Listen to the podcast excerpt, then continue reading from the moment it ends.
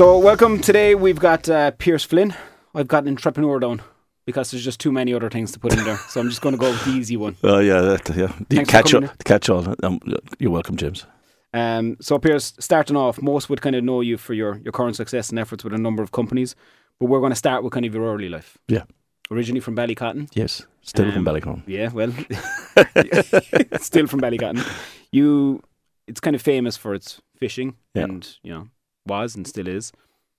You obviously had a bit of a fishing life down there. Yeah. How was it like growing up in Ballycotton? Um, fantastic. I, you know, I I, uh, I left in '85, um, but uh, like I didn't realize how good it was until you leave, and um, you know, we didn't. We, we just got on with it. You know, you were sent away in, in May, come back in September. Nobody worrying about factor forty on your shoulders or anything. I think we're all surviving, but uh, we seem to be uh, a lot different now. But it was it was great growing up, and fishing was a huge part of it. We had to. We, every one of us had to go and work with a, a particular gentleman as we were growing up. Everyone in the family. So I'm one of. Uh, there's uh, you know there's uh, five boys. So there's uh, you know uh, we all had to go and do it, and uh, I mean I hated it. I mean Where I were you in absolutely. the order of the five I was in the middle, you know, so I'm the anonymous one. Middle child. middle child, yeah. Mhm. So the um, so the uh, you know, it was it was something you just had to do, um, and uh, when I look back at it now, it was absolutely fantastic. I, I was out one day, and the the guy I was fishing with, he got a, a, a turn, like, and I'm on a boat, and I'm only 15, way out at sea, and he laid down and said, "Look, if I don't recover here, uh, you just." Take the boat in in front of the wind, and you'll see land somewhere. And uh, that was one of my, uh, so, but a great man, smart man. Um, but he would be given a stick, and uh, I had to bait lobster pots. So that would be mackerel that had been rotting in a barrel for about six months, and you had to put your hand in. Nice. It was like soup, and you were pulling it out. yeah, it was character building. Let's put it that way. It was like, get the hell out of here and stop doing that. There's a story about your uh, your first company in Ballycotton when you were 15. Oh, my first things I did, yeah, I I, uh, I spotted. Uh, they, at that time, there was um, uh, Dutch factory, uh, big fishing that would come into Ballycotton. Uh, I think it made the news of the world at one time. I, I think it was like a Sodom and Gomorrah type thing. It was um, so they would come in to Ballycotton because it's next to Cork, and they Mm. didn't want to go into Cork and pay the harbour dues and all that stuff. So they would come in. They would outnumber the people in the village, they would come in. These big guy Dutch guys. You know the Dutch are huge, Yeah. and um, they would come in, go to Cork, and return with ladies of the night. And I was ferrying the ladies of the night as a sixteen-year-old back in and out, so getting tips in that way. So I don't know what you put that in, and I was getting magazines of a certain vintage, which you wouldn't have been getting in Catholic Ireland at that time. So it was, and I sold all that stuff on. So that was maybe that's maybe where I knew I was going to try and turn a bob Fair somewhere. I like it. Um, at some point, you decided the fishing wasn't for you, and, and you went to college. Yeah. Can you explain to me, like, how from there you ended up working for Wang Lab- Laboratories or Yeah. Compaq Computer Company in Texas? Well, it's very interesting. And the classic Irish. I mean, I did. Um, I went to uh, the the uh, the regional tech at that time. I think it's called MTU now, um, and went there. Um, I wasn't very good at it, to be let truth be told. Um, and then there was a guy from our village who was a big shot in Wang uh, Wang computers. Funny story about Wang, James was. I was in Wang and somebody we came up with a new slogan, which was I think is a really funny one. But we came up with a new slogan, you know, like Nike, one's gone already? Ni- Ni- Nike, just do it. So somebody in America came out with a slogan which says. Wang cares, right? So it was like, okay, that's not going to work here. But anyway, so but how we got into Wang was very simple. My mother asked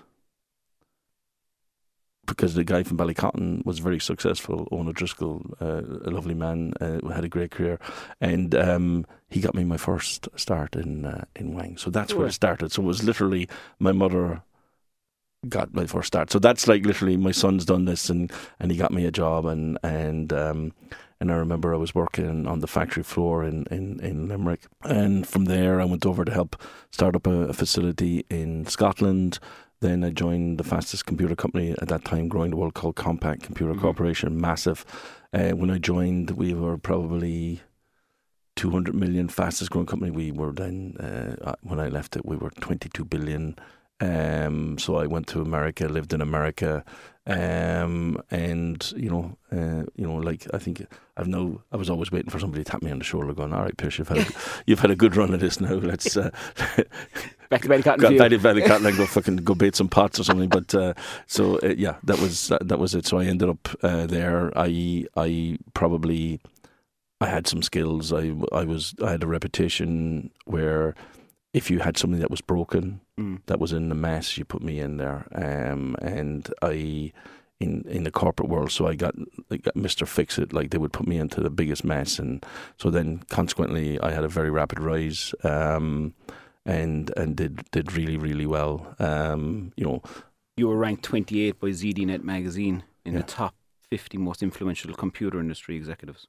Yeah, That's uh, some going now from a lobster pot. yeah. It's, it's, a long, it's a lot going, though, which means you can't fool all the people all the time. But um, no, uh, you know, I was, I was, I, I, I was good at certain things, um, and at that time, I wouldn't admit what I wasn't good at, but I was good at certain things, and and and. Um, you know, it was really, really interesting. I found uh, that most of the issues when I went to try and fix something, the people inside there knew what was wrong. Most of the time, it was management. It was stupid management. Guys, ego is the size of an, a small African country or whatever, and and you had to to to cut that out. So I I got that, and being Irish, I think really helps. I think you're Mm. Irish. We've got this um, we've got this skill of of um, of you know we can we can get in there. We can make things happen where maybe people don't view us as being arrogant or whatever. Mm. Um, so I think Irish being Irish helped, and Definitely. I think my background and, and- and where, where I grew up and how I grew up helped as well. you don't you don't really take a lot of shit though as we'll get through No. here we kind of No. it's it's a, an interesting No, and kind of uh, kind of but but but in the corporate world, James, I had to. I mean, I had yeah, in a corporate world, you will not survive no unless a like people will put up if you're good. not if you're Mr. Fix It Yeah, yeah, yeah. People will put up with you, um, provided you deliver. It's like a, it's like being a striker on on a football team. Z- Zlatan Ibrahimovic. I mean, how big is his ego? But he scores goals, so people put up with him. You wouldn't put up with him if he wasn't scoring goals. You'd be saying that guy's an absolute looney tune, get him out. So you have to back up with what what you say in a corporate world. Um, so that was that was an interesting thing, you know. you uh, you then went to Newbridge Networks which Yes. from what I read you really enjoyed growing you said in 1999 that you you wanted and you said this a while ago we need to make this so that I can explain it to my mother like a lot of companies could learn from that especially you know when it went on to sell to Alcatel for a hefty price afterwards Yeah, I, I, that was one of the most enjoyable. I mean, I came, I came back. I was living in Texas. My wife loved it in Texas. I absolutely hated it. I Did mean, you? oh, for God's sake, it's as false as all get out. I mean, um, you know, they were coming. How many guns did you have, Pearse? I'm going like, Christ, look at me. Who give me a gun? And, and I used to love winding them up. You know, and I, you know, like, and you see a lot of it now. You know, the right to bear arms, the Fourth Amendment, Mm. guns, and, and I'm going like. I was like winding them up, saying the right to bear arms. I thought that was the right to wear a T-shirt, right? And so it was like you know, I was like winding them up. I didn't like it. I found it, so I wanted to come back to Europe, and I got offered a job in Newbridge to run Europe, Middle East, Africa, and I loved that job. And within a year and a half, the guy that bought me in got sacked, and I was then parachuted back to run the whole corporation uh, back in the in the states. And I it, it had a market cap of about two billion when I took it over and I sold it for uh, twelve and a half billion within two years. So the shareholders like me. oh my god Yeah, that You was a, a that was a, that was a, that was a that was a magic time doing that transaction. Uh, honestly, uh, I, I could fill twenty five podcasts in terms of tele- like just to, to do a sale process of that of that magnitude, and the shareholder went bonkers towards the end. And I mean, he was making two and a half billion out of the deal, but like um, never ne- uh, egos are a very dangerous thing in business. Yeah. B- uh, one of the biggest things, but that was great. So I mean, I, I sold it to Alcatel in France and I then had seventy five thousand people in in Alcatel, and uh, man, that was the worst job. I I agreed to stay there for a year, and I barely made it. I mean, I barely, and I was treated really well. I mean, fabulous conditions and private jet flying me back and forth, driver. Like, mean, your head really disappears up your ass when you get Yeah. start getting into that kind of stuff. Uh, but I hated the job. I had a private dining room. If you came to me I was in corporate, the corporate headquarters in Paris. You come to me, you come into a private elevator up to meet me. I'd have my own restaurant. We had our own vineyard. I mean, like that's how nuts we were, Stop. right? It was like, and we're competing against American companies where the CEO of the company is sitting at a desk the same as everybody else. You know what I mean? It was Yeah, like, yeah. but it was just the old European semi-state kind of thing. Yeah. It was about how you were treated, not about how what you actually did. So it was really good. I mean, really good. Because after that, and I, I presume you just kind of explained that you didn't really enjoy Alcatel. Because after that, you, you were there for a year and then you decided to leave the corporate world. I, That- I, I, I, I, I went and the, the, the, the transition was I was in Alcatel and then I got uh, picked by a massive private equity company who wanted to buy a part of Ericsson, the big mobile uh, uh, company or the big uh, telecoms company. I couldn't be involved in that, so that, because I was working in Alcatel, there would have been conflict. So they did the transaction, got me to come in and run it, and I hired people from all over the world who worked with me previously, and we created this company called Damovo um, which was a part of Ericsson. That was really exciting. But the guys that uh, bought it did a Manchester United job on it, which means they bought it and put loads of debt in there, Mm. over leveraged it, and um, they wanted to blame the guys that did the deal. Wanted to blame oh the CFO. It has. I'm going no chance. It's not the CFO's problem. It's your problem. Mm. So if you don't go and tell the, uh, the it's a bit like doing a transaction and then have to go back to your boss and say, "You want that was a bad one I did," right? And um, and I sat down with the head of the, the private equity and I said, "No, man, if you're doing this again, the guy that buys the transaction, Mm. do not put him in the board of running it because he is vested in telling you that it's great when it's not. So after that, private equity. I mean, private equity companies are are are, are I mean, what they do is dead simple, James. Invest in ten companies. Mm. One will be a huge success. Two will be okay. The rest will be dogs. And then you amortize all that, and you'll get a good yield for your shareholders because. But seven of them are dogs Yeah. and um, uh, so it was like it was. So I go, I can do this better myself. Yeah. So I then said, because I'd made a, a bit of money, I said I'm going to do my own, but I'm going to do it differently. So I'm going to be involved in things that I like. Mm. I'm going to run them myself, and then hire somebody to run them for me, so I know what I'm talking about. Um, and boy, did I make some humdingers mistakes. I, I absolutely like made, made made some humdingers, and then um, got some things right, and and and really went on from there, and really enjoy it now. So I've got like 14 uh, companies in my portfolio. Um, I've exited two two of them already, um, and did really well. Um, the team do really well. So we're not. I don't take in anybody else's money. It's it's all mine. Um, it's my risk. Um, and and if they if they fail, it's my failure. It's not. It's not. It's not anybody else's. Well, we'll, we'll get into the other companies, your, current companies, in a minute. In a bit, but I suppose one thing you mentioned a while ago is that you kind of went on to doing things that you like. Yes. Like you're a huge Celtic fan, Yes. Massive. Yes. so do you manage to go to a lot of games? In a first I was there on Tuesday night. I Were was. I was. At, uh, the, Jay, was that the day he was going to be here at the podcast? Tu- tu- Tuesday night, I was at uh, Celtic against uh, Atletico Bilbao. Um, uh, yeah, so yeah, I, I I love that. That's um, that's an interesting thing. It's quite interesting. to Digress for a second. When you watch Ireland right now, and how we're going on about immigrants, Mm. Celtic was formed by Irish immigrants who, Yeah. like Ukraine, had to immigrate because of the famine. Yeah. And there was resentment against them. They were in the ghettos. And you can see the same. It's kind of kind of sad of any country that should welcome immigrants 100%. is us, right? I mean, where we Irish people had to go, and I think sometimes it gets, irritates me a little bit. People, they think everybody loves Irish people. They they haven't been around and lived in Manchester or Liverpool or Glasgow or any of these places where no Irish, no dogs, whatever. So, that you know, that's part of who we are, and that's part of our strength as a as a country.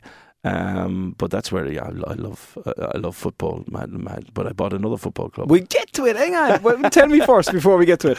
Are the Rangers games the best? Uh, they're the best um, game. I've been to a game that tops it. Mm. Um, I went to Boca Juniors against uh, River Plate in Buenos Aires. Is that the biggest crowd? Is that the one that- it, it makes the Celtic Rangers game look like a Boy Scouts. Great. Uh, I mean, um, it's mental, like uh, mental. Um, they're there for four hours before the game. Um, But I mean, the, the interesting thing about, about about Celtic is Celtic was formed by by uh, to feed um, Irish people in, in, in the in the slums at that time.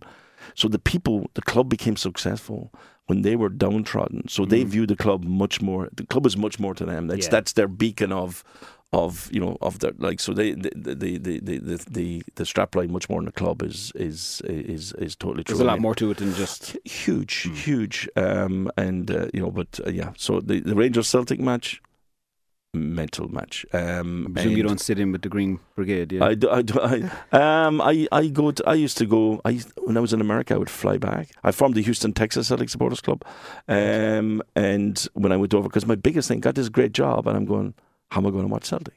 yeah. and and I put an advert because the, the web wasn't great. I put an advert in the, in the magazine, the Celtic View, and this guy John Mulhoon uh, was living in Houston, so we, we came to my house, and I said, okay. He said the, the games are broadcast by by um, by a company in North America, and you on a Friday night you get the coordinates on the satellite. Mhm. Like literally, it was. So th- th- this is an interesting one. So we were really well organized. So I formed the club into an Irish an Irish bar called the Claddagh in Houston, and then it became uh, known. So then the Rangers fans, so Celtic match would be on once, and then the Celtic ma- Rangers match would be on on a different day. That's the way it is because the, the, uh, the two teams don't play in the city at the same day. So the Rangers fans were. So I then would make somebody go down and collect money from them. We got the game for free because of our package. so I made a lot of money out of the Rangers fans, and they paid for our end of season party. So that was always Couldn't- always an angle. Couldn't have worked out better for a Celtic fan. Couldn't, couldn't work out better. Taking making money off them. But you love football so much, as you just briefly mentioned, you ended up buying a club, Livingston. Yeah, that that was that was a mis- that was a mistake, Right. right? Uh, Um, and what it was, And this is important because No, the- off the- off um, air there a while ago, we were talking about that. Like a lot of people don't realize the amount of mistakes that people of your magnitude in business make, and a lot of people in all works or ways of business make. There's a lot of mistakes, but they only see the shiny parts. They don't yeah. see the But can, uh, I can tell you now, looking back, which I didn't see at the time. When I went back, so I had this career where I was going, you know, went to America, did this with the private equity, and then I fell out with the private equity, and so then I went from being. Let me just use the analogy. So you're at a dinner party and you say somebody says to you, "Oh, what do you do?" You go, "I am Hmm. this. I am that. I do this. I do that." Suddenly, we don't have any job, yeah. and it doesn't matter how big your bank account is. Mm. And what I did now, when I look back at it, is I bought the football club to become relevant again. Right. Right. When I look back at it, and that was a weakness in terms of my ego, and um, yeah, but yeah, I, it's great to have. I so I did. I owned the football club, and I had my own jail cells, and I had all of those kind of things. It was, it was, it was, and I had a big. It was a big property development on the side of it. Um, but I, it was a learning exercise. So there was a guy managing the team, a guy called Davie Hay, who was a big Celtic legend. So I went to met him, and I said I was being I'd been made the preferential buyer by the administrators or the receivers, examiners, I think they call them in Ireland. And so I met him, and he was being offered another job. I said, Davie, seriously, man, if that if you get offered that job, take it because this might never happen, and this club will be gone Mm. right? This might never happen. Headline in the paper next day. Flynn wants to ex Celtic legend. I'm going, oh my god! Like, so do you understand? What I'm saying? I was like, Yeah, you yeah. go, wow, there you go, and uh, and I was very overt, right? I was very overt about I'm a Celtic fan. Doesn't matter that I own Livingston. Never, never made anything. Uh, uh, uh, so when when we played Rangers, um, Livingston, I would have to get special security to uh, escort me to the game, like the, for, because I was such a high profile Celtic fan, and uh, yeah, but it was it was it was bonkers. I mean, the level of of in in Scotland, more there are more people per head the population want football in Scotland than any other country in the world. It's fanatical, um, and you know you have two clubs there that are, in my opinion, Mm. bar Liverpool, Manchester United. Um, One of the most well known. No, no, it's not their biggest. They've got the biggest franchises, whatever. Mm.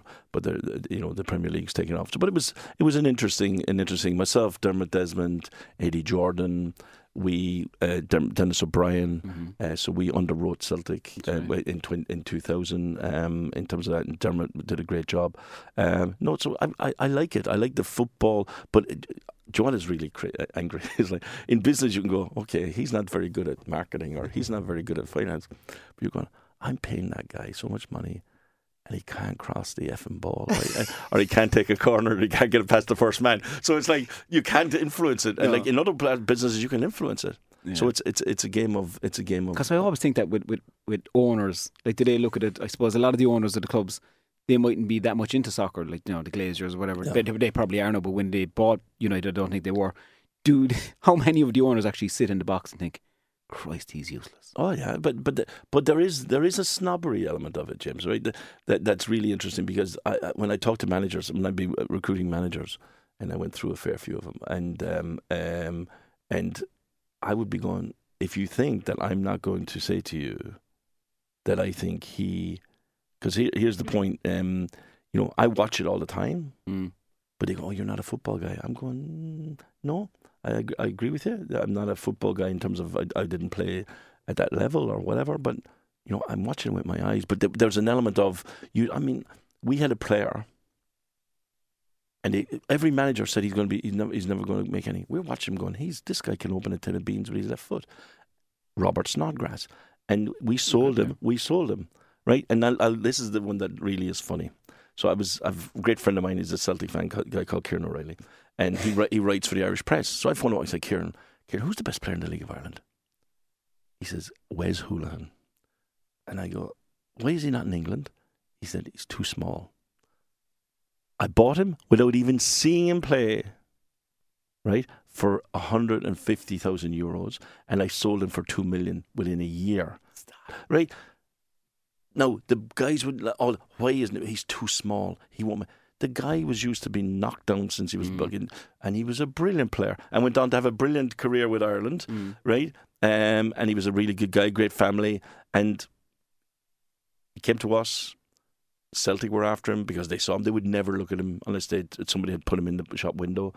But he went down south. We got moved down to England. I'm I'm just using that as an example of the preconceived notions of Not being a football guy. I, I, I think, be honest, let, let's let's look at them. Look, if you look at the successful managers,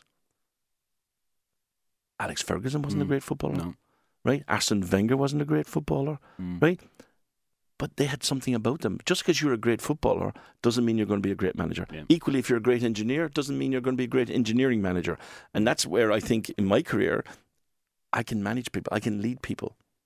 Mm. I'm not saying I'm the best at the, the technical job they do, and, and, and it, football's just a really good example of that. I think you know. Where's Snodgrass go afterwards? He did went. He went to Leeds. He had a great. Went to West Ham. He's he met. A, he's met a huge. I met him at, at a function recently. He's a great player. great player. We we had a, we had a load of great players, and we sold them on. Um, and you know, it was it was uh, interesting, but sport. I, I I got I sold it after about three years. Um, did the property deal and got the hell out, and uh, sold it for a pound before it came trendy. Sold it for a pound. Yeah, Um, you have a number of companies around the world. yeah, Uh, one is Cred Credit Fix, yes. where you restructure assets for companies struggling. Yeah. It must be a big business in today's world. Yes, it's it's um, massive at the moment. You know, we're the largest one in the UK. We're in Canada with it. Um, we've got that's a that's a very good company, and and um, uh, th- that was uh, I found I, I did that back in two thousand and eight, where I I was looking at people where you know if somebody has a problem, you can remortgage their house, they can take equity out. So it was like in, it was like you're on the you're you're you're you're on the wrong slope. Mm. But so it was like an elevator. So I said, oh, I need a I need a restructuring company for people. So I can't just give them a mortgage. I can't get them a second charge in their house or whatever. So I need another one. So I bought an insolvency practice, and it turned out to be monstrous, right? Uh, because everybody couldn't get out to the other floors because of the Yeah. crash, Mm. right? And everybody went there. So that would turned out to be a, to, to be. An, but I tell everybody goes, oh, you were really that was really clever. It wasn't. It was part of a strategy that then just like it's like everything. People go, that was really clever. You go, mm, no, because in business, James, you start off saying we're going to go west. West is where everything is, and you end up drifting southwest, and you go, Mm. oh, that was our strategy all the time, right? It's not right, but you know, the people, th- th- you know, people that so that would yeah, Creditfix is a is a, a very successful company. But talking about that now, in the way that you bought that company and it went a different direction, do you believe in luck? Like I don't, but do you do you believe in luck? Um, I believe in timing. Mm. Um, but if you want to do it multiple times, it isn't luck. You can't do it. You can't. You you, you know, I've seen some people who do hit timing well. And then they try and replicate it in another company, and they just fall flat on their face. Um, I'm. I think I'm a little unusual because I've come at business because I've been in the corporate world. The problem you have with entrepreneurs. If they've never worked in a corporate world, is they go, "That's my ball," and if you don't do it my way, I'm taking it home and Yeah. going home. You can't. You have to manage people. You have to you have to have the ability to manage people and give people their head and let them make a mistake and, and, and do all of that. You know what I mean? You, you have to. So, you know, in terms of luck, you'll get lucky once. You won't get lucky three Yeah. or four times. You know, that doesn't Yeah. happen. Make your own luck. Yeah. Um, in Ireland, you've got because I know we we spoke about Creditfix going to Canada, and Australia, Yeah. UK. In Ireland, you've Green Rebel. Yes. Uh, you've acquired Crosshaven and had a boatyard. Yes. I believe. Yeah.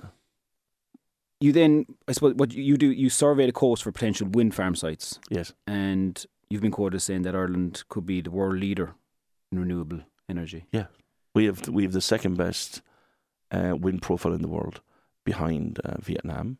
Um, we are on the edge of Europe.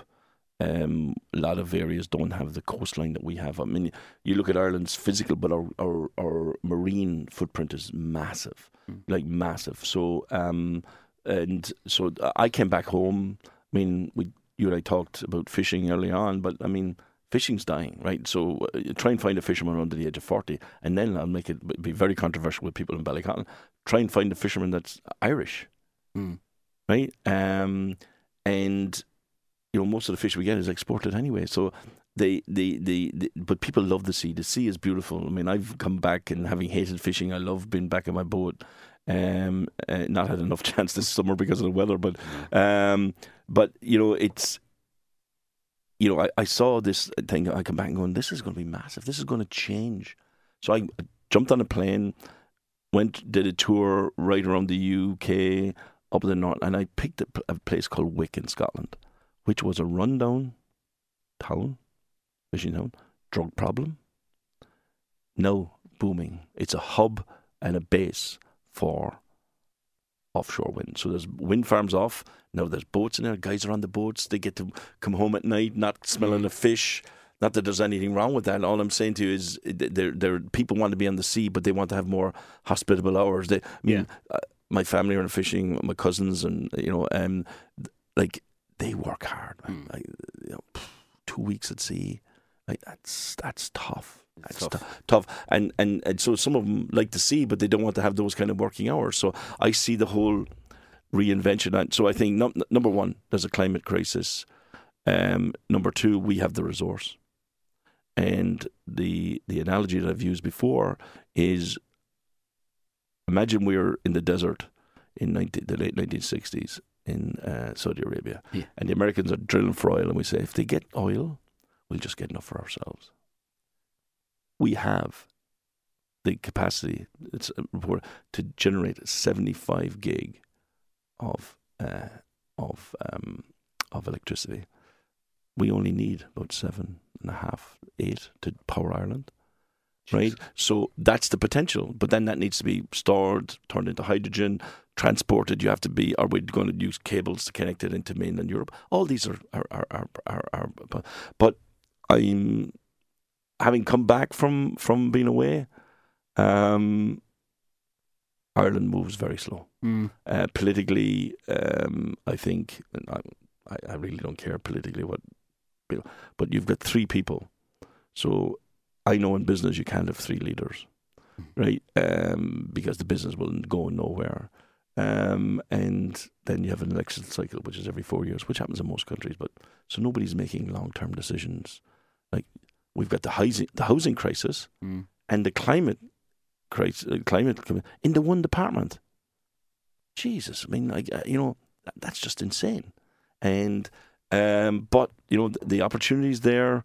I've invested in it. I believe in it, um, and I've now got one, two. I've got four uh, companies in in the green area, different areas. One of them is a is a heat pump company called Action Zero, great company. I've got people in uh, Cork and Tralee, they're manufacturing Tralee. I've got a, a Met Ocean business in Limerick, um, been manufactured in Limerick, our own technology, and we're looking at a storage solution uh, right now. Um, all Irish, all Irish patented, right? You can take the boy away from the water. Yeah, but but but the, the boy, yeah, so, but uh, like even just uh, which makes me angry. Like the buoy has to be t- this buoy. This buoy is very simple. It's about the size three story house. It has to go in. The, so if you're wanting to do a wind farm, say fifty miles off Ballycotton, Mm.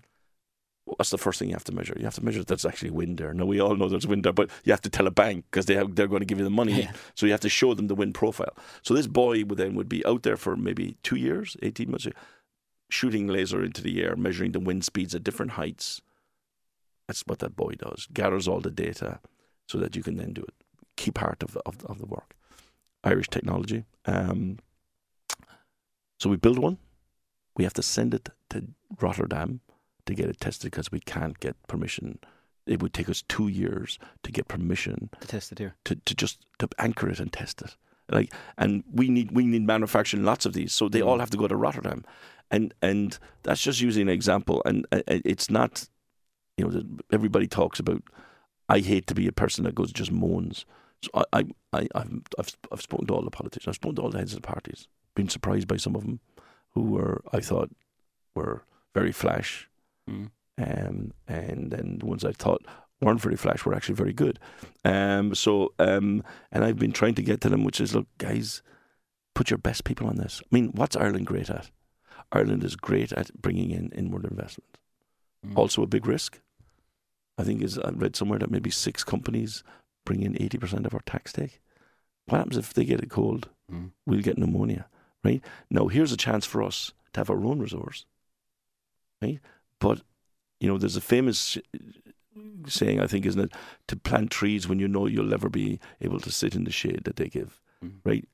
This is not about me. This is not about my kids. It's about our grandkids because that's what the future is going. Like the planet's on fire. Then you have people saying, "Oh, it's not," because we have all these conspiracy things and all of that, which is which doesn't help. But I mean, anybody thinking like what's happening in southern Europe this year with the temperatures and we're freezing up here and It's going to become more common. it's going to become more common, absolutely. And and so for me, the whole energy thing, and the reason I want to get into it, I believe Cork is going to be huge. Mm. Um, I I think it's going to be good for East Cork, right? Um, and the reason for picking up the the the boatyard Halloway, we looked at hydrogen initially, didn't didn't work, was pretty controversial. Um, but you know, that's not to say we won't do something else because once all these wind farms are out there, Mm. they all have to be serviced.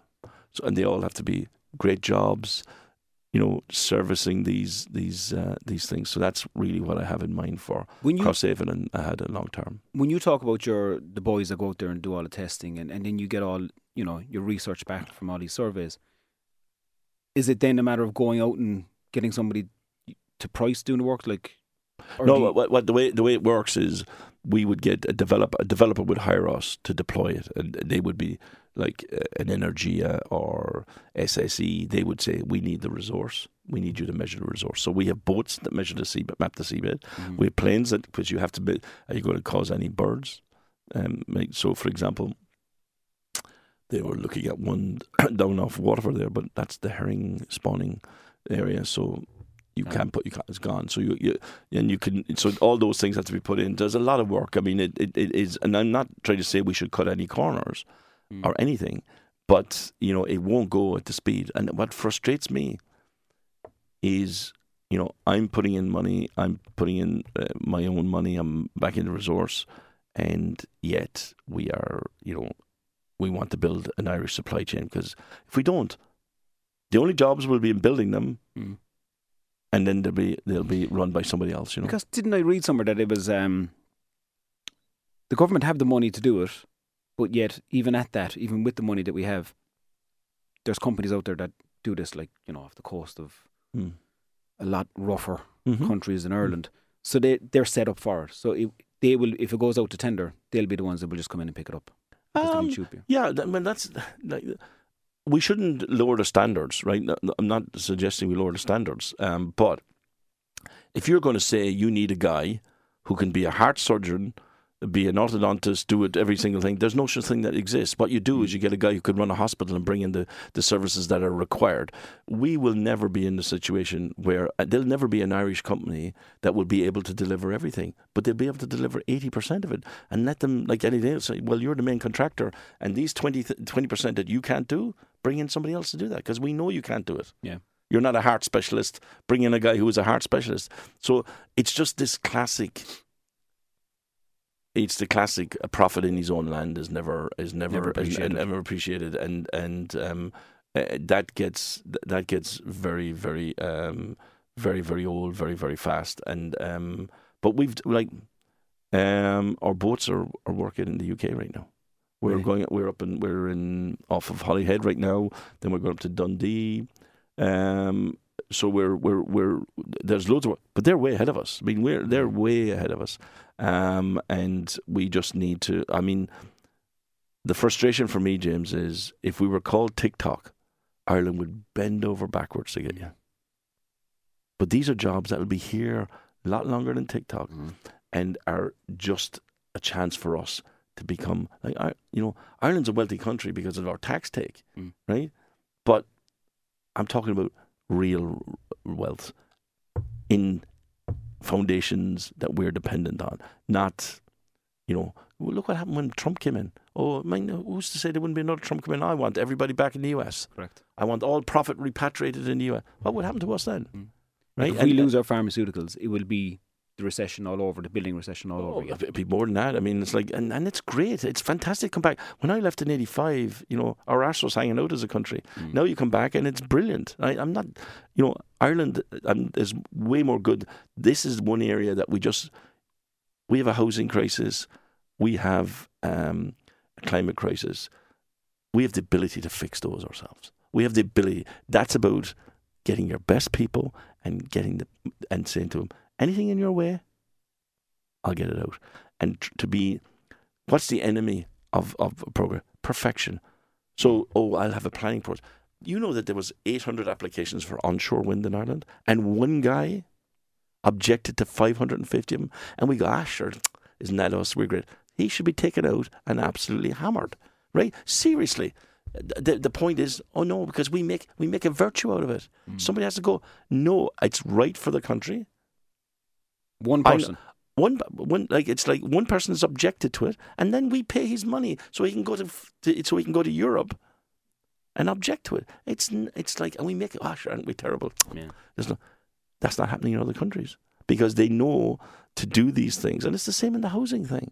It's like go and get it ninety five percent right, Mm. which I believe you could do with some smart guys in the room. hmm Will you get everything perfect? No, you won't. But that five percent is going to kill you, and you'll never get it right, and you'll you'll end up never doing it. It's very interesting. I think what I'll take away from this is that you said, like, we have the, the resources like the Saudis, Yes. and we're just not using it. No, and by the way, other people will do, and then we'll be, oh well, where's it got? Other mm. people will will find this. I mean, Germany's only got one coast. They're a huge user. They need energy. Okay, the countries that are landlocked need energy, right? And we're the providers of it. We own we own the vast bulk of the of the. But the UK, as much as it's come out of Brexit, is doing deals with Europe, interconnects b- b- with with this. But it, you know, we we we have to have a radical rethink Mm. a radical rethink that on like to me the housing the housing crisis and the climate crisis um need to be and they're both in the same department go Yeah. figure right that that's just like Bizarre. that's just uh, that, but that's the way it is but um and uh, For such a progressive country, every, I mean we're a great country we're a smart country we're smart people Ireland is smart uh, you know there's so many things to be proud of Mm. we're a tolerant company in the main. Of course, we're going to have people at the edges, but we're a tolerant company in the main. And um, but this is one where we have to be. We have to understand that if we try and please everybody, we'll please nobody. I like it. We don't even have to go on to the hydrogen plants because we went through that. Yeah. Um, I think the the East Cork and Ballycotton in particular. Yep. I'm sure, very appreciative of the time, funds, and efforts that you've invested into the area. Be that the numerous projects that you've that have underway, the cultural attractions created by Sea Church, restaurants, playgrounds, or even the new mural I noticed down in Yeah. Cloyne. GAA. Um, but is it you wanting to give back to East Cork, or is it that like like me, you just see Cork, East Cork, as an area that can be as big, if not bigger, than West Cork? Yeah, I, I, we've underplayed we've underplayed the whole the, the, the whole thing. Um, uh, coming back back to Ballycotton, I'd been gone. I would only come back probably once or twice a year to see my mother uh, when I was like in, in, in corporate world, and, and so then I decided I'm going to come back. Built built a house, um, which has screwed up the Ballycotton property market. Um, um, and I felt absolutely. I was going, why the hell am I going anywhere else? This house is great, and Ballycotton's great, and you go back and uh, great community. And then I look at East Cork, and I'm going, Midleton is very, very prosperous. The opportunities in Cobh, uh, opportunities in Youghal, which I, I think are completely underplayed. Youghal has got so much going for it. Um, you know, um, but I want, uh, like, I, I look at Ballycotton, and people don't like this because I can see it differently. Ballycotton's dying. It's dying. It'll become a place for people from D4 in London where they'll buy properties and they'll live there one month a year. I can't run a restaurant. I can't give jobs to people. Right? We got a Michelin bib restaurant. That's a destination. People come. You want to. You have to come to Ballycotton for a reason. It's a dead end, right? So you have to come there for a reason. Um, and I knew it was working when, in the middle of February, the restaurants are full. The Sea Church has got a gig on, and they're drinking in McGrath's and they're drinking in the Blackbird. And I'm going, the whole village is lifted. People are staying overnight in the bed and breakfast. I'm going, this is how it works. Now, so what I, my project that I want to look at is I'm going to look at building affordable houses in, in the village.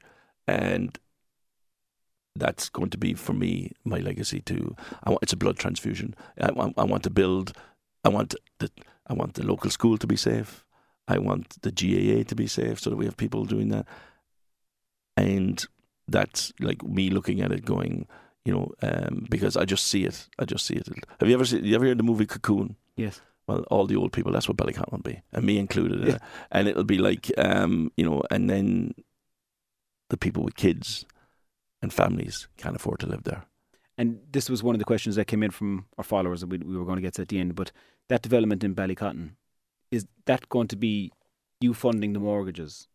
Is that like how is that going to work? No, it's the houses are going to be pitched at, at an affordable. But we're starting with what's a, what's an affordable number that people that your average person can go in, Mm. right? And we're going to build it to that, and then we'll spec it with green and make sure that they're easy. They'll be low to run and low cost. And the site that we have in Ballycotton is phenomenal. Mm. It's phenomenal, and they'll be. You know, I could if I was being really, I go. I'm just going to build big, huge houses there. I'll make a fortune, right? But what's that going to do?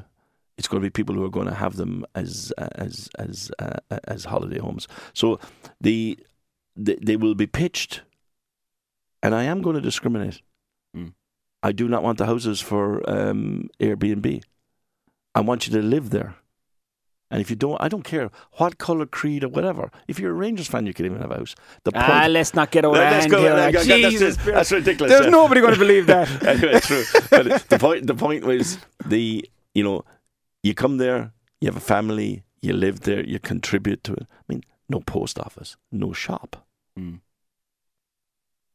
Okay. People love the love the the the cliff walk. If you love the cliff walk, you want to go and have a coffee. You want to go like and you know so. The, there's that. That's my my my my part. So I think East Cork. You know, um, like there's only one roundabout now with the new uh, Dunkettle between Dublin and the vast bulk of East Cork. Mm. One roundabout. It's in Midleton. Right? That's the only you can bring. Like if you're coming talking about like you talk about, uh, and I, I I look at that for potential. And, and I mean East Cork has got a huge part to play also on on offshore. I mean the east side of the harbour, right? Um, the oil refinery seems to be going from one disaster to another in terms of who owns it and what how long it lasts and all that. Mm. But uh, I'm, I don't know if you're allowed to say those things out loud, but I've just said it anyway. The point is, um, you know, so I think there'll be uh, East Cork, um, and you know, it's it's got everything venues. We've got Ballymaloe. We've got great culinary. You just want people to go and say, okay, we're more accessible. Mm. To go down to West Cork, it's but people go from Dublin to West Cork. They've got they've got. If you go to Schull, we can beat Schull any day of the week. Great. Go down. We have mo- we can beat them any. We have better restaurants. We got the lighthouse tours. You can go to the lighthouse. You can go do that. You can go do the walk along the cliff walk. Mm. Um, and that's just Ballycotton. You've got Knockadoon. You've got you've got Youghal, Midleton, Whitegate, Aghada. All of these areas, Cobh, Mhm. right? Castlemartyr, uh, uh, you know, Ballymaloe. It's like, guys, the distillery. Like we have, and we just need to get our stuff. We under, I think we undersell East Cork, big time. And and and, 100%. and you know, it's like, oh, okay, we, we need to go west. I, I think that's a, that's a myth. Yeah, I, I, I think that it's got an awful lot to do with the picture that's kind of portrayed by East Cork as well, if you know what I mean. Like West Cork has the beautiful, different coloured, you know, buildings on the main streets, and it's everything's done beautiful and all that. I, I feel that it East Cork needs a really good tourism manager because uh, right now, or tourism board, sorry, because right now I, I feel like it's kind of it was coming again, bit like we were talking about earlier about Youghal kind of coming, and it's kind of taken a backward step. I feel, and again, like you said, well, it's probably controversial. I'm saying that because I'm, I'm based in Midleton and Carrigtwohill. Yeah. I'm Sure, somebody will be on giving out to me about this, but I just, I, I do, I feel that it's kind of taken a backward step, and we were progressing to a point where we were coming close to West Cork. Yeah, but I mean, like, we're not on the Wild Atlantic Way. No, Right. Somebody needs to look out of my house and tell Ancient me that's East. not the ancient east. I mean, that's like that. That's like you're getting the ugly bride there. I mean, that that is like seriously right. And and but Kinsale got it as far as Kinsale. So tell me what Kins, where why does it stop at Kinsale? Mm. right? And the the Wild Atlantic. Now that's a good marketing. Mm. Brilliant. East Cork. East Cork should be in there, Mm. right? We absolutely should be in there. It should stop at Youghal. Yep. Right? And and and you know, but we don't. We don't. And we we we maybe we don't represent ourselves enough. But you know, if you're on the Wild Atlantic Way, East, Ancient East, Nah. no, it doesn't do it for me. No, nor me. Yeah. It never did really. Yeah. Even the whole way they were selling it with Yeah. lights and uh, nah, I'll never go. Um, so obviously, with my background in property sales, I have to ask uh, about your home in Ballycotton. Was that a difficult build? Because it is an amazing house. But going through a build at the moment, myself, um, kind of caught up about it and just about hanging in there. Where it's located, has that always been a dream to return to Ballycotton? Um, that house was a big, huge house before, and it, it blocked us. It blocked the views for the people behind it. Um, uh, when I was growing up, like to, to own that house would never have been something that uh, that uh, that you you would have ever thought that you could aspire to. Um, so um, I, I built it. We did the interviews for the architects. Um, the architects from Cork, uh, kiosk builders from Cork, Rose Construction, fantastic. Um, they also did the Sea Church because I I trust them and they're they're they're very very good. Quality of work is really good. When we did the plan, the first plan they came to me with, I was like, no. And they came, they, they, did the plan, and they said, Pearse, you're never going to get planning permission for this. Never in a million years. We didn't have one objection. You man.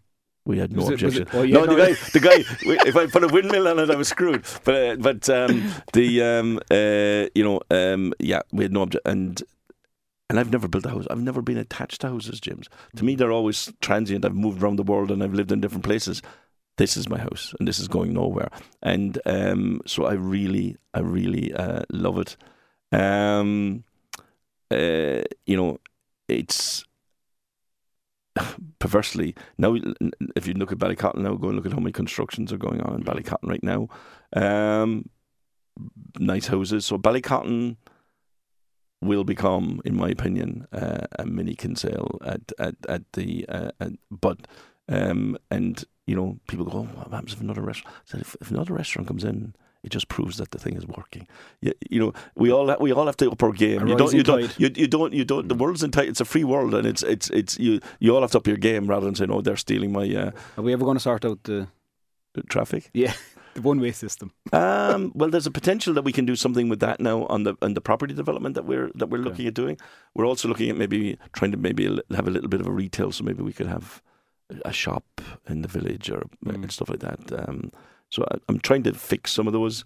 Um, I would love the village to um, to be pedestrian for 12 weeks of the of the year, and you park outside. The Sea Mm. Church has changed the dynamic. People people stay out there now and walk in, but Well, there's a nice car park there. yeah, it's a nice car park, but it could, it could we, we could do it been three times the size. Yeah. Um, and um, uh, so yeah, the, the the traffic is is horrendous. The traffic is is is horrendous. Um, and I think that is the number one issue that we we need to we'll need to solve. Um, and I think it would be a loop to get. So there's a potential that maybe we can join and come around, right around so that it's a one way village, and that that would, would be Resolve uh, it, would, yeah. would resolve it. Um, but I think the the council, uh, to be fair, the Cork Council have been very supportive. Um, so our planning is going in uh, shortly uh, for the housing, um, and um, I'm I'm I'm sure it'll be controversial for some people because, and I'm not getting involved in. Uh, to me, if people meet the criteria, their names go into a hat. Literally, for me, it's not. Um, it's not. Uh, oh, he gave that to him because you know he's his first, she's his first Yeah. cousin and all that. No, Jesus Christ, no thanks. Um, to me, it's like, are you going to live here? Are you going to contribute? Do you have to be from? No, No. I don't care where you're from. Okay. I don't care where you're from. You, have, you don't have to have ties to Ballycotton or anything like that, or No, I'm I, no because that doesn't mean you're you're a good person because you have ties in Ballycotton. I mean, to me, it's it's are you, you know, um, you know, are you going to live here? Are you going to contribute? Are you going to um, go to school? Are you going to be playing the GAA? Are you going to contribute to the to the, to the society and, and the village? That's what I'm trying to do. And it's not about it's fantastic. that's that's what it's about, and it's a blood transfusion that I'm trying to do. And I tried initially, James, which would fail. I was trying to say, if I sell you the house, you can't. I, I was going to form a trust where I would buy the house back. Where, so, in other words, the, ho- the houses would continue to be like.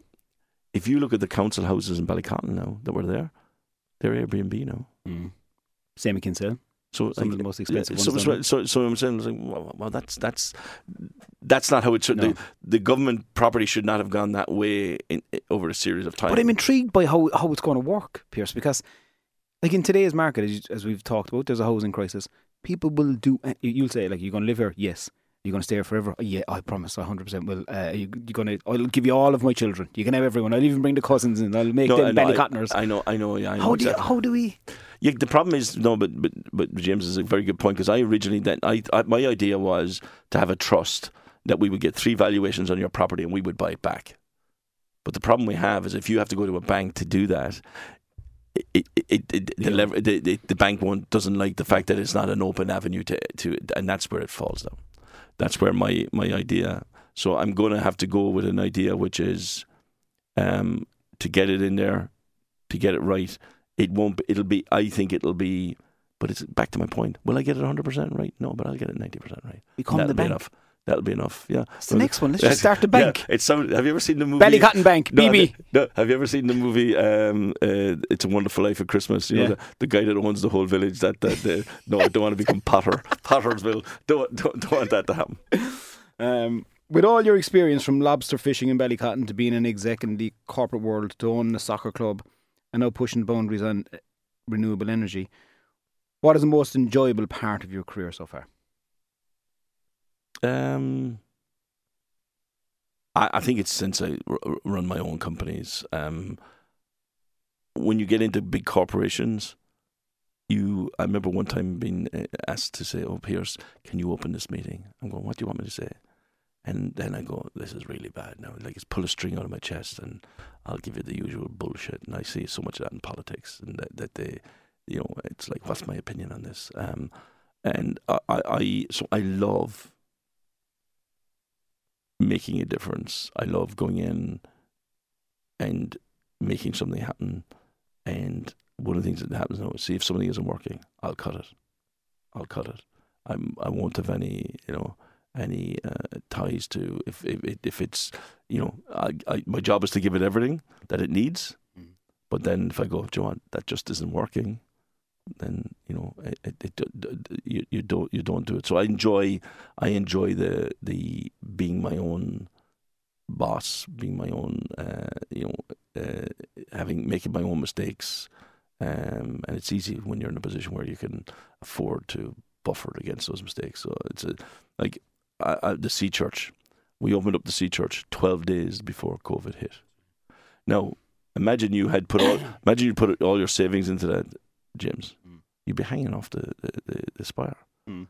You know, two years, right? So timing. Remember, I said to you about luck and all that, and and and and, and all of that. But it's it's it's. I the most enjoyable thing for me is is actually creating things, um, seeing people flourish. Um, and I know they all sound cliche, but there's some, you know, getting somebody. uh, There's there's a guy I have now uh, in from Ballycotton, and um, his career has progressed greatly because I just saw something in him that, that you know, uh, and that's that's nice to see. It's nice to see, and it's happened in other companies as well. Just backing people and getting the hell out of their way, you know, because there's some it, like it's all about the people. It's all about hiring the right people. Companies fail usually because there's an asshole in charge. What's your uh, what's your next big exciting project? Um, uh, the Ballycotton development one, uh, the, the property one for me is is is something that I really now want to uh, deliver on. Sounds extremely exciting, I must admit. Now we're going to finish with some questions from the followers. The first one obviously was about the new homes in Ballycotton. There was a load of people asking about that, so Yeah. that's a good start. That's a good start. Yeah. yeah. a lot of people interested in it already. Um, the next question was if you could dine with four people dead or alive, who would it be? Four people dead alive. They're probably all Celtic players, isn't it? no, no, the, uh, the, the, you know, it's, f- footballers are tend not to be great people to have conversations with. Uh, they're very rare. Um, uh, four people dead alive. I would be Nelson Mandela. Um, Jock Stein, uh, manager of Celtic, won the, the Champions League for the first time, first British club. Um,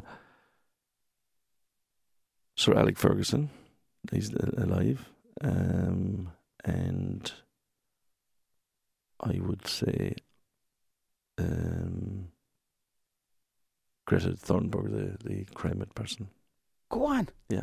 The cranky one. the cranky one. Didn't see that one no, coming. no, no, no sexist comments here. I We tell you one we thing. get into more trouble. that. that is an interesting table. I tell you, it would be. We talk about sports and the climate. Yeah. We get Alex Ferguson's view on the on the climate. Um, so another question was any further plans for East Cork uh, development of a marina in Hadda. So yeah, I'm a big advocate for Hadda as we Yeah. talked about earlier. I just I love the area. I think it's got everything. I think it will become, you know, second to Ballycotton. It is going to become the new Ballycotton. Yes. There was talks of a marina going into Yep. Boatyard. Is that just No, the the, the boatyard, because we literally started with hydrogen, we now need to come up with a completely new plan for that. Um, uh, and I need to probably consult with, with, with locals as to as to what. I I think there's a potential of either being a base for offshore wind, right, which means it'll be a big employer in the loc in the local area, but it will be sea. It will be sea. Um, a hotel. mm, Um, it would be another would be another one. Um, a marina. I definitely think we should be dredging it and bringing something to this side of of of uh, the marina in East Ferry is is is not big enough, No. and it's probably not of the standard uh, yet that would that, that would be. And there's big tides running down that Yeah. uh, that that that uh, down East Ferry. Uh, um, but a marina, we have to develop that side of the harbour mm. the east side of the harbour has to be right and I fundamentally believe that's why I, I procured um, the the site in in Aghada. I think it's I think it's a phenomenal site Same. we could do we could do any, anything with you know and there's a big ugly building there right now next to a tennis court tennis Yeah. club Have a brand new tennis Yeah. club after being built on it. or- yeah but the point for me would be a marina would make a load of sense Mm. make a lot of sense It would. we'd upset people in Crosshaven if we decanted it Yes, let's do it. build, a, build a big restaurant on it the last question is what advice would you give to a young entrepreneur starting off?